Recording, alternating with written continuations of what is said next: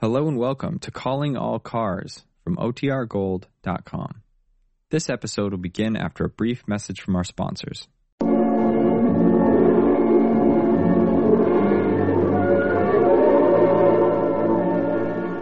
Calling All Cars, the copyrighted program created by the Rio Grande Oil Company. Los Angeles Police calling all cars. Attention all cars. Broadcast 128. All cars assist the Bunko Squad in cleaning up a gang of swindlers operating as bookmakers. That's all.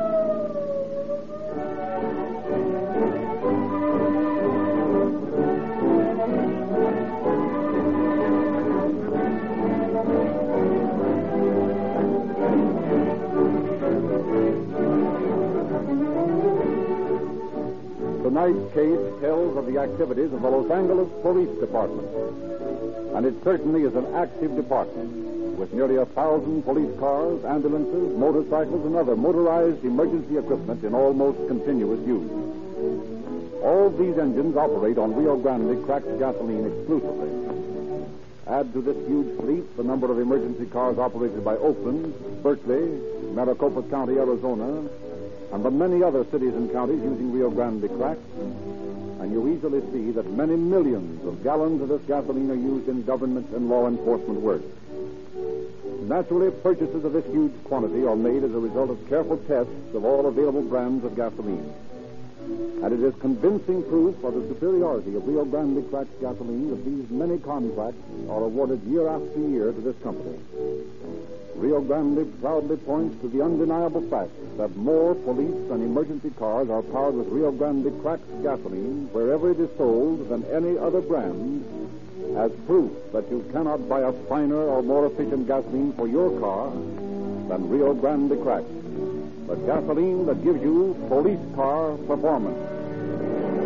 And now it is our pleasure to present Chief James E. Davis of the Los Angeles Police Department. Chief Davis. Good evening, friends. Two weeks ago tonight, on this program, I urged the adoption of universal fingerprinting, not only as an aid to law enforcement agencies, but also as a protection to the law abiding citizen. Aided by a cooperative city council, we are making unique strides in Los Angeles toward deterring crime and protecting the citizens. What is probably the only municipal legislation of its kind in the world goes into effect next Thursday, May 14, when the new ordinance requiring the registration of ex-convicts goes into effect. Thereafter, any person with a criminal record will be guilty of a misdemeanor if they have not registered with the police department. This ordinance is not to be mistaken as placing a stigma upon the individual who, having broken the law in the past and paid his debt to society, wishes to remain in peace. The police department has no intention of annoying these people, nor of making public the information they obtain. But this required registration of former criminals will discourage the underworld from immigrating into Los Angeles from other points, will prove a crime deterrent to those who might possibly be planning future evil, and will be an immeasurable protection to the law abiding group of the citizenry. If such a system had been enforced at the time the case you will hear tonight occurred, several unfortunate victims would not have lost their life savings to a group of shrewd crooks.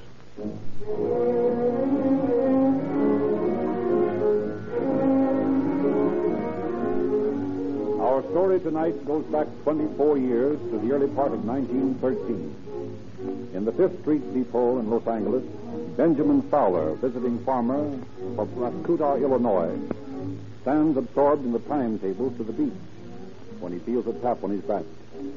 Turning, he finds a total stranger facing. I, I hope you'll forgive me for taking the liberty of speaking. I noticed you're wearing an odd fellow's button. Seeing as how I'm an odd fellow, too, I, I thought I'd introduce myself. Why, sure. Of course. I, I'm glad you did. Fellow gets mighty lonesome here in the city, not knowing anyone. So when I noticed your button, I sort of felt like I'd run into an old friend. Well, I, I, I might say the same thing. I'm a stranger here in town, too. Fowler is the name. Ben Power. Fowler? Well, mine's Harold Reed. Glad to know you, Mr. Reed. But you don't seem to know the hand clap. Oh, it's been so long since I went to lodge that I sort of got out of the habit. You know how it is. Oh, sure. I was kind of surprised for a minute, though. Well, where are you from, Fowler? Mascoutah, Illinois. Mascoutah, eh? You got a farm back there? A small one. Are you out here for a visit, or are you figuring on staying? Well, I'm not just certain. I've been sort of halfway thinking about bringing the missus out here and settling down, but I don't know. Great little place, L.A. I wouldn't live anywhere else now that I've found the way to live. You know the place pretty well? Pretty well. Say, uh, I was just on my way down to Venice to have a little fun. Maybe you'd like to join me. Why, I was thinking of going to Venice myself. I'd be glad to have the company. You got anything particular to do when you get there? No. Thought I'd sort of browse around and see the sights. Well, how'd you like to take a little flyer on a sure thing? A flyer? How do you mean? Make a little bet on the ponies. Double your money. No, I don't guess I'd want to do that. I don't know anything about horse racing. I wouldn't have any idea how to bet. You don't have to if you really want to get in on something hot. I'm not depending on luck to win for me. I got a sure thing. You mean a tip? Better than that. Tips can go wrong. This can't. Well, maybe you're not interested. Well, of course. If, if it's a sure thing, that is. If you think I can play and not lose too much, uh, I guess it would be sort of fun. of course it's fun. I don't suppose you'd be sore if you happened to win a bet, would you? Can't say that I would. Well, in that case, there's nothing holding us. Let's go. Boarding the beach-bound electric car, farmer Ben Fowler listens with avid interest as his newfound friend explains how his system always works, why he can be sure of winning. Looks forward to an afternoon of profit. Arriving at Venice, Reed leads the way to a small saloon, pilots his companion up a flight of stairs into a small, smoke-filled room, introduces him. Eddie, uh, this is Mr. Fowler. He's an old friend of mine from Illinois. Oh, pleased to meet you, Mr. Fowler. How do you do? Uh, would you like to see how they run things here, Fowler? Why, yes, I would. Well, uh, here's the phone. Uh, these are connected directly to the various tracks where the races are run. Say, there's a lot of them, aren't there? There has to be in order that we, or rather, the fellows who operate this place can keep track of the times and the placing of the various races. You are going to take a little flyer this afternoon, Mr. Orange? You bet. You don't think I'd, I'd miss a sure thing like that, do you? I wouldn't think so. How about you, Mr. Fowler? Well, I, I can't see where it'd do any harm to make a little bet. It's not too big, of course. Any old amount. It's up to you. The More you play, the more you win. Well, uh, uh, are there races going on now? Sure thing. Coming up in about five minutes. You can put me down for forty dollars, Eddie. Right. How about you, Fowler? Well, I, I wasn't going to go quite so high at first, but all right, I'll bet the same. And now what do we do? Just put up the money and let Eddie here handle the rest. You mean we don't have to pick a horse or anything? I thought that was the way. Well, that is the way it's done at an ordinary bookmaker's. But this is different. All right. Here's my forty. And mine. How about it, Eddie? They about ready to go? About. I'm getting them on the phone. Now, you see, Fowler, he talks to them direct at the track in New York, and from there he finds out what horse is fixed to win. Then he puts our money on that horse, and it's all set. We win and pocket our money. Hmm, I didn't know all horse races were fixed. Well, they're not always. But you see, they're putting a bill through the legislature in New York that'll make horse racing illegal. So the men behind it decided to fix the rest of the races in order that they could make sure bets, get their money back before the bill went through. We just happened to be a couple of the lucky ones on the inside. Yeah, that's pretty smart, all right. Yeah, I can see how it would work. Huh? What's that? Playboy in the fifth. Yeah, I got it. Okay. Check with you a little later. Come on. You got it? All set. They're putting the money up now. Race starts in about a minute. You know, I'm I'm really excited over all this. Yeah, that's all right, Fowler. This being your first time, you would be. But you won't be after you see the way it works. I guess that's a track. Excuse me a minute. Hello? Yeah? Okay, I'll stay on the phone. They've started the race. I'll know the answer in a minute now. As if you didn't know the answer already. Eddie's a great one for joking, Fowler. I hope he gets the right answer from that thing. I still can't believe that making money is this easy. Don't worry. Oh, I, I'm not worrying, really. It, it's just that, uh, oh, well. Hello? Yeah? Playboy it is. Okay. Thanks. I'll call you back in time for the next. So long. Well, gents, there you are. Eighty dollars to you, Mr. Reed, and eighty more to Mr. Fowler. Gosh, you really mean that this is all mine? I want it just like that? Sure, what'd I tell you? It's a cinch. Well, say, can we play some more? I, I mean, I, I don't want to seem greedy, but, well, I, I thought if we could, I, I might try it again. Sure we can. This is only small stuff anyway.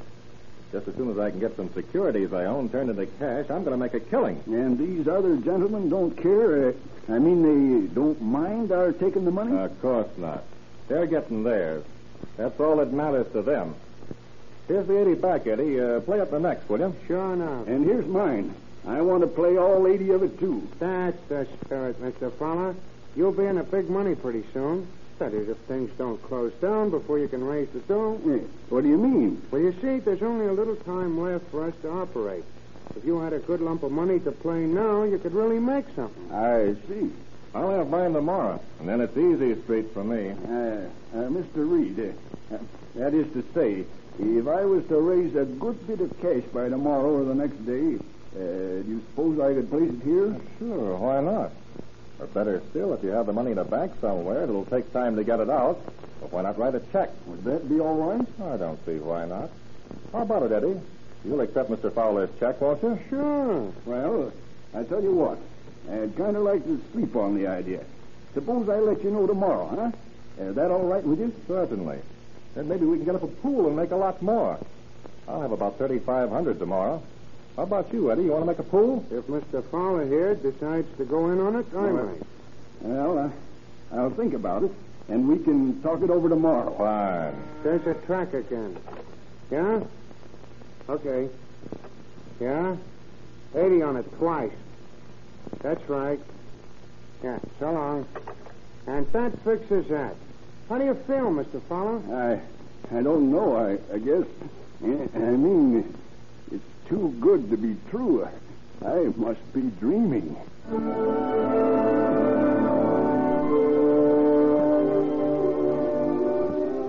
But the bewildered Fowler is not dreaming. When he leaves the little room that evening, he has more than $300 in his pocket. 260 more than his original bet.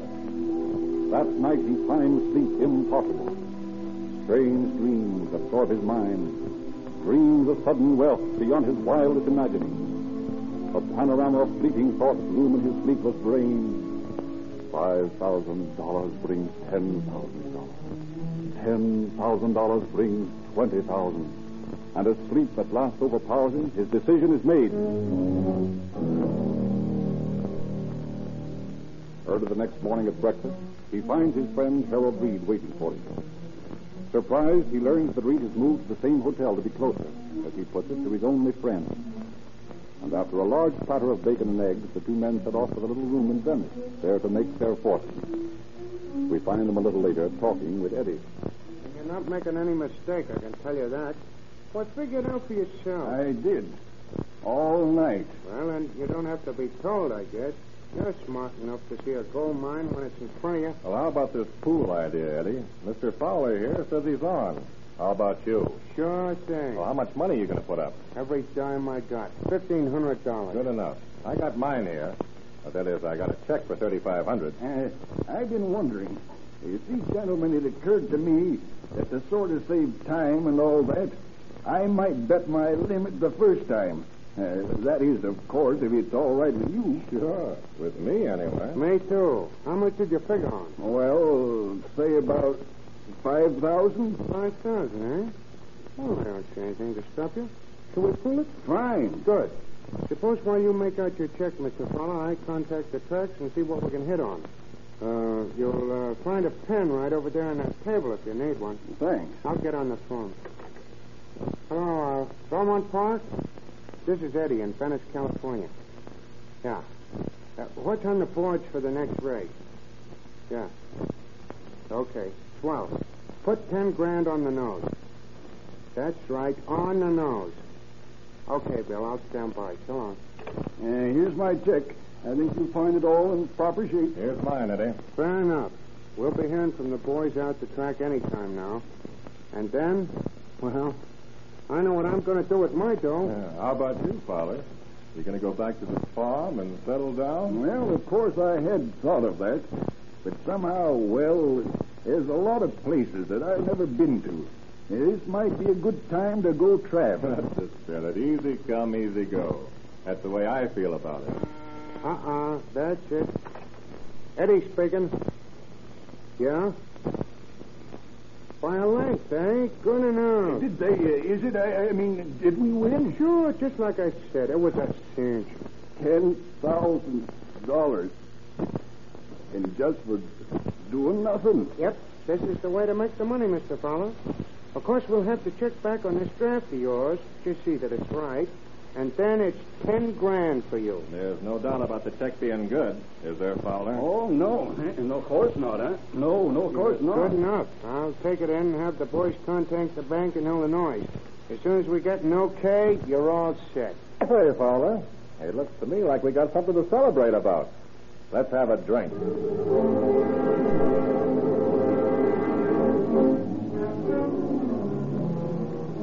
And at about the same time as the gullible Mr. Fowler is mortgaging his farm to play the pony, Lieutenant Edward C. King of the Los Angeles Detective Force receives an urgent call from Chief Sebastian. In the chief's office, they are greeted by Ed Earl, owner of a local newspaper, Frank R. Baker, special prosecutor, and a group of Los Angeles businessmen. Ed, I've been telling these gentlemen about you. I've told them that of all the men I know, you are the one to do the job we have to do. You know most of these gentlemen, I imagine. Mr. Earl, Mr. Baker. I think I know all of them, Chief. Good. now, here's the idea.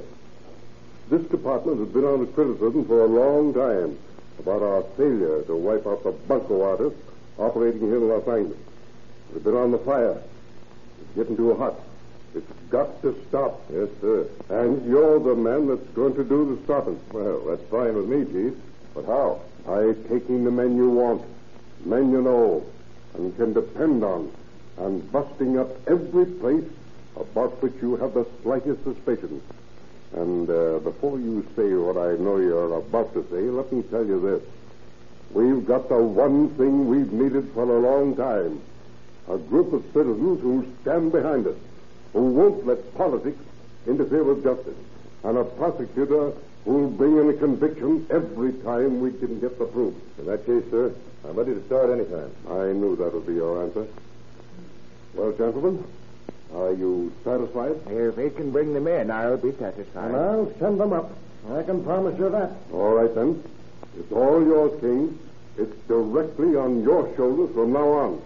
You'll be relieved from any other duty. Thank you, sir. Thank me when you bring him in.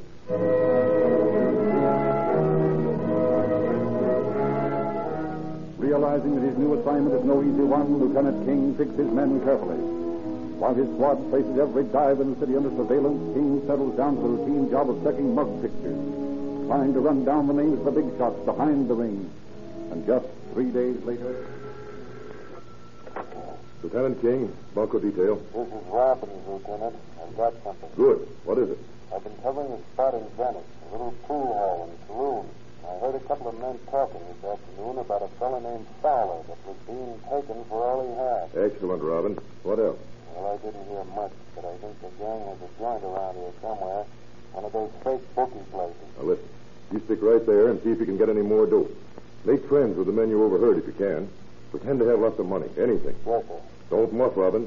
This is the first lead I've had yet. Yes, sir? Fowler, eh? Fowler. Hmm. That's not too common a name.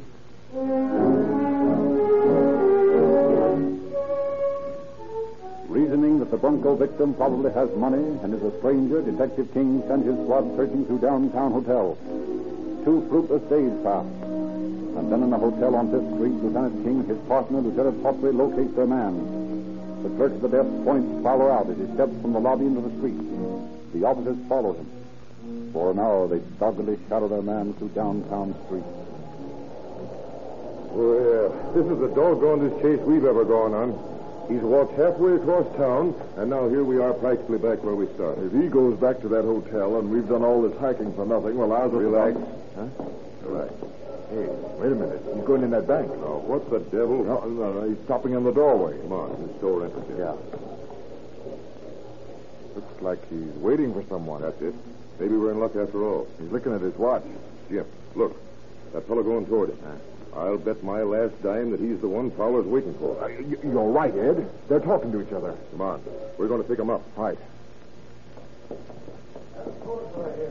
What do you think I am? Well, you can't tell. Pardon me, but isn't your name Fowler? Benjamin Fowler? Uh, Well, we want to talk to you and your friend. Hey, what is this? Stick your hands out, you. Who, me? Yes, you, and make Hey, what are you doing with all that? There. That'll hold you for a while. Now, Mr. Fowler, I wouldn't advise you to try a run out. Because my partner and I have a habit of shooting people who try to get away. Understand? Yes, sir. Say, what is all this? What's the idea of these cops? What's your name? What's that to you? All right, never mind the formalities. I imagine you'll tell us when you spent a little time in jail. You fellas usually do. Now, look here. I don't know what this man has done, but I can assure you that I had nothing whatever to do with it. Save it, Mr. Fowler. You answer our questions at headquarters, you've got nothing to worry about. Which is more than I can say for your friend here.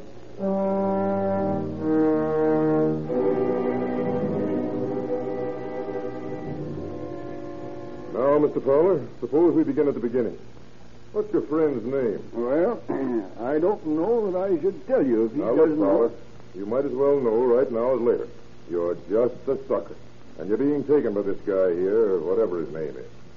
How much money have you lost? Why, I, I haven't really lost any money. That is, I, I was going to get it back. Of course. You still don't know what you're up against, eh, Fowler? Well, I'll tell you. I don't know if it's too late for you, but this gentleman sitting here who refuses to give his name happens to be a member of a gang of bunco artists. Do you know what bunco artists are? Well, I don't exactly, but Well, I I... can tell you very quickly. They operate on people like you, people with money, who haven't any better sense than to believe their wild stories of get-rich-quick schemes. I, I guess I knew all the time it was too good to be true. Sure. Now, what's this fellow's name? Reed. Harold Reed. That's your right name? Sure it is, officer. But you got me dead wrong. I haven't got anything to do with any gang. No? No. Now, look. Suppose you and I step into the next room for a minute. I'll tell you all about it. All right. Keep Mr. Fowler company, will you, Hawley? Uh, sure. Sit down, Mr. We'll be Fowler. back in a minute. Come along, Mr. Reed. In here. Now, how about it? Now, look here. You look like a good fellow to me. The sort of a man that sees things in the right light. Suppose we talk business. For instance? Well, here. Here's eighteen hundred dollars in nice, cool, green notes. Take that. Tell the boys you made a mistake and let me out of here. How about it? You wouldn't be offering to bribe me, would you? Now, what do you think? I think I've had enough of this fooling around. Now, suppose you just elevate your hands and let me look you over. You're making a mistake. I'll have you broken for this. Well, I'll take the chance. Let's see what you've got. Hmm. Telegrams. These should prove interesting. And a wallet. That all? All right. You can put your hands down. Come on. You won't get very far with this. The boys will get me out of here before morning. Sure, I know. All right. Sit down over there and behave yourself. Now, let's see. Hmm. If I'm not mistaken, these wires refer to you, Mr. Fowler. Not very complimentary either. Let's see who they're from. Burns. Burns. Ollie, I've got it. You remember Blackie Burns? Yeah, we never could pin anything on him. Right, but I think these telegrams will make a difference in all that. In fact, if I'm not very far wrong, all we have to do is find Mr. Burns, and we'll have the man behind this whole gang.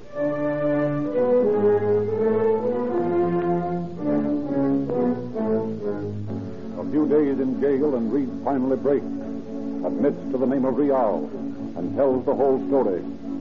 Fowler, when faced with the cold facts, confesses to King that he has spent his last cent on bets, that his entire bankroll, including the mortgage in his farm, has disappeared, that he had been urged to bet his winnings after collecting his $10,000 and that he had lost them.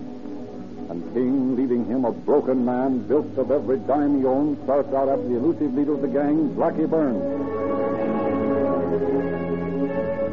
After checking on Burns' movements over the past few years, King learns that he owns a large estate in the San Fernando Valley. King and a handful of men search the place thoroughly, but find no sign of Burns himself. Months go by and Burns does not appear. King receives a tip that Burns has been seen back on the ranch. That he has driven one of his ranch hands off the place, threatening to kill him with a shotgun. Enlisting the cooperation of Detective William Ingram, Lieutenant King starts for the ranch early the next morning. At dawn, the two men stake out in the high brush a hundred yards from the front door of the ranch house and settle down to wait for some sign of Burns. This may be another wild goose chase, Bill, but I'm going to sit here if it takes a month. I want this Burns fellow. So I gathered. You've wanted him for a long time. Yeah, but this time we've got all we need on him. Hey, hey, Ed, look over there. Someone's coming out the door. Yeah, a woman. Mrs. Burns. Hmm. She's giving the landscape a thorough once over. Do you suppose is up? Maybe Burns is going to try a break. Hmm. Hey, Ed, look. Yeah, I see. Burns, all right. He's kissing her goodbye. The Russian? No, let him get away from the house, and we'll take no chance of his giving us the slip. I don't know where he hides in that house, but I know he was there when we searched it, and we couldn't find hide nor hair of him. Hey, look. He's coming right toward us. Good. Watch yourself now. When he gets close, nab him. Right. Hope he hasn't any of his boys watching him. Hasn't any of his boys watching him. Hasn't any of his boys watching him. Hasn't any of his boys watching him. Hasn't any of his boys watching him. Hasn't any of his boys watching him. Hasn't any of his boys watching him. Hasn't any of his boys watching him. Hasn't any of his boys watching him. Hasn't any of his boys watching him. We make twelve targets from that house. You said it. Here he comes. Let's take him now. Pick him up, Burns. Where the devil did you come from? Never mind that. Stick up your hand. Yeah, that's better. Frisk him, Bill. Right. This is one on me, I guess.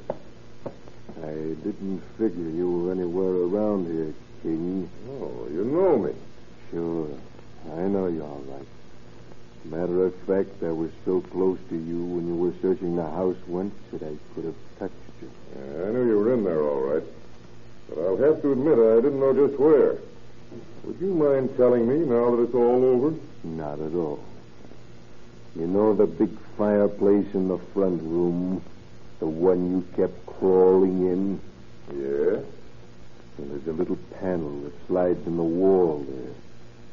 And every time you stuck your big fat head in that fireplace, I could have opened it and sunk a piece of lead pipe into your skull. It was an awful temptation.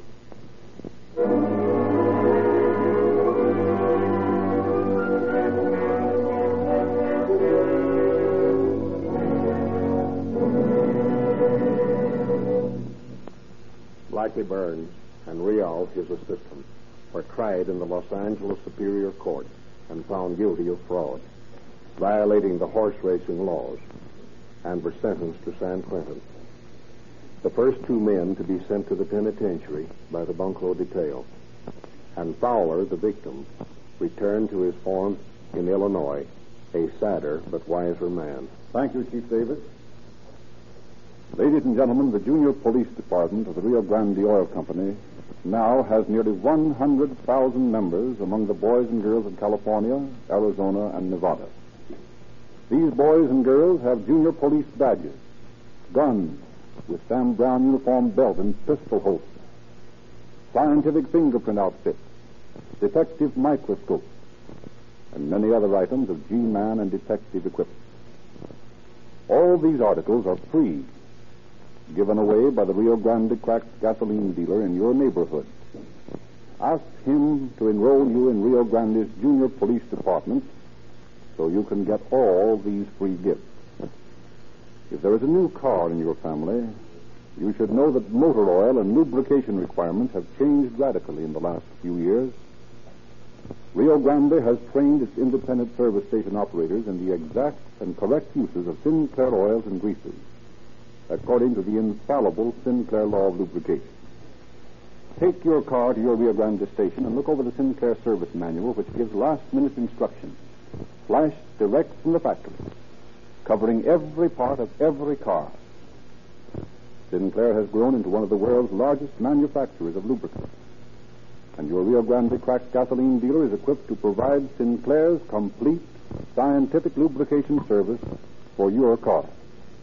It costs no more to get Sinclair scientific lubrication.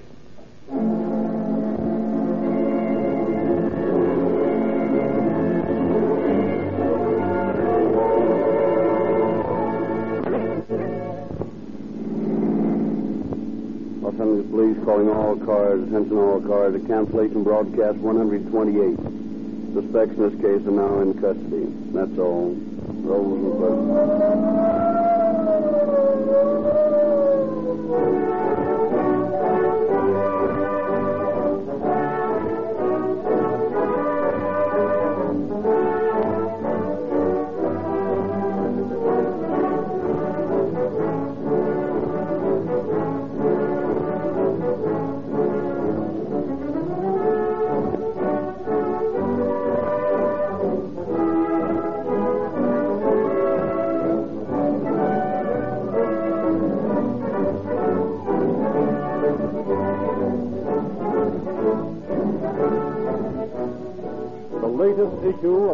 All Cars News is now available wherever Rio Grande cracked gasoline is sold. Ask for your free copy.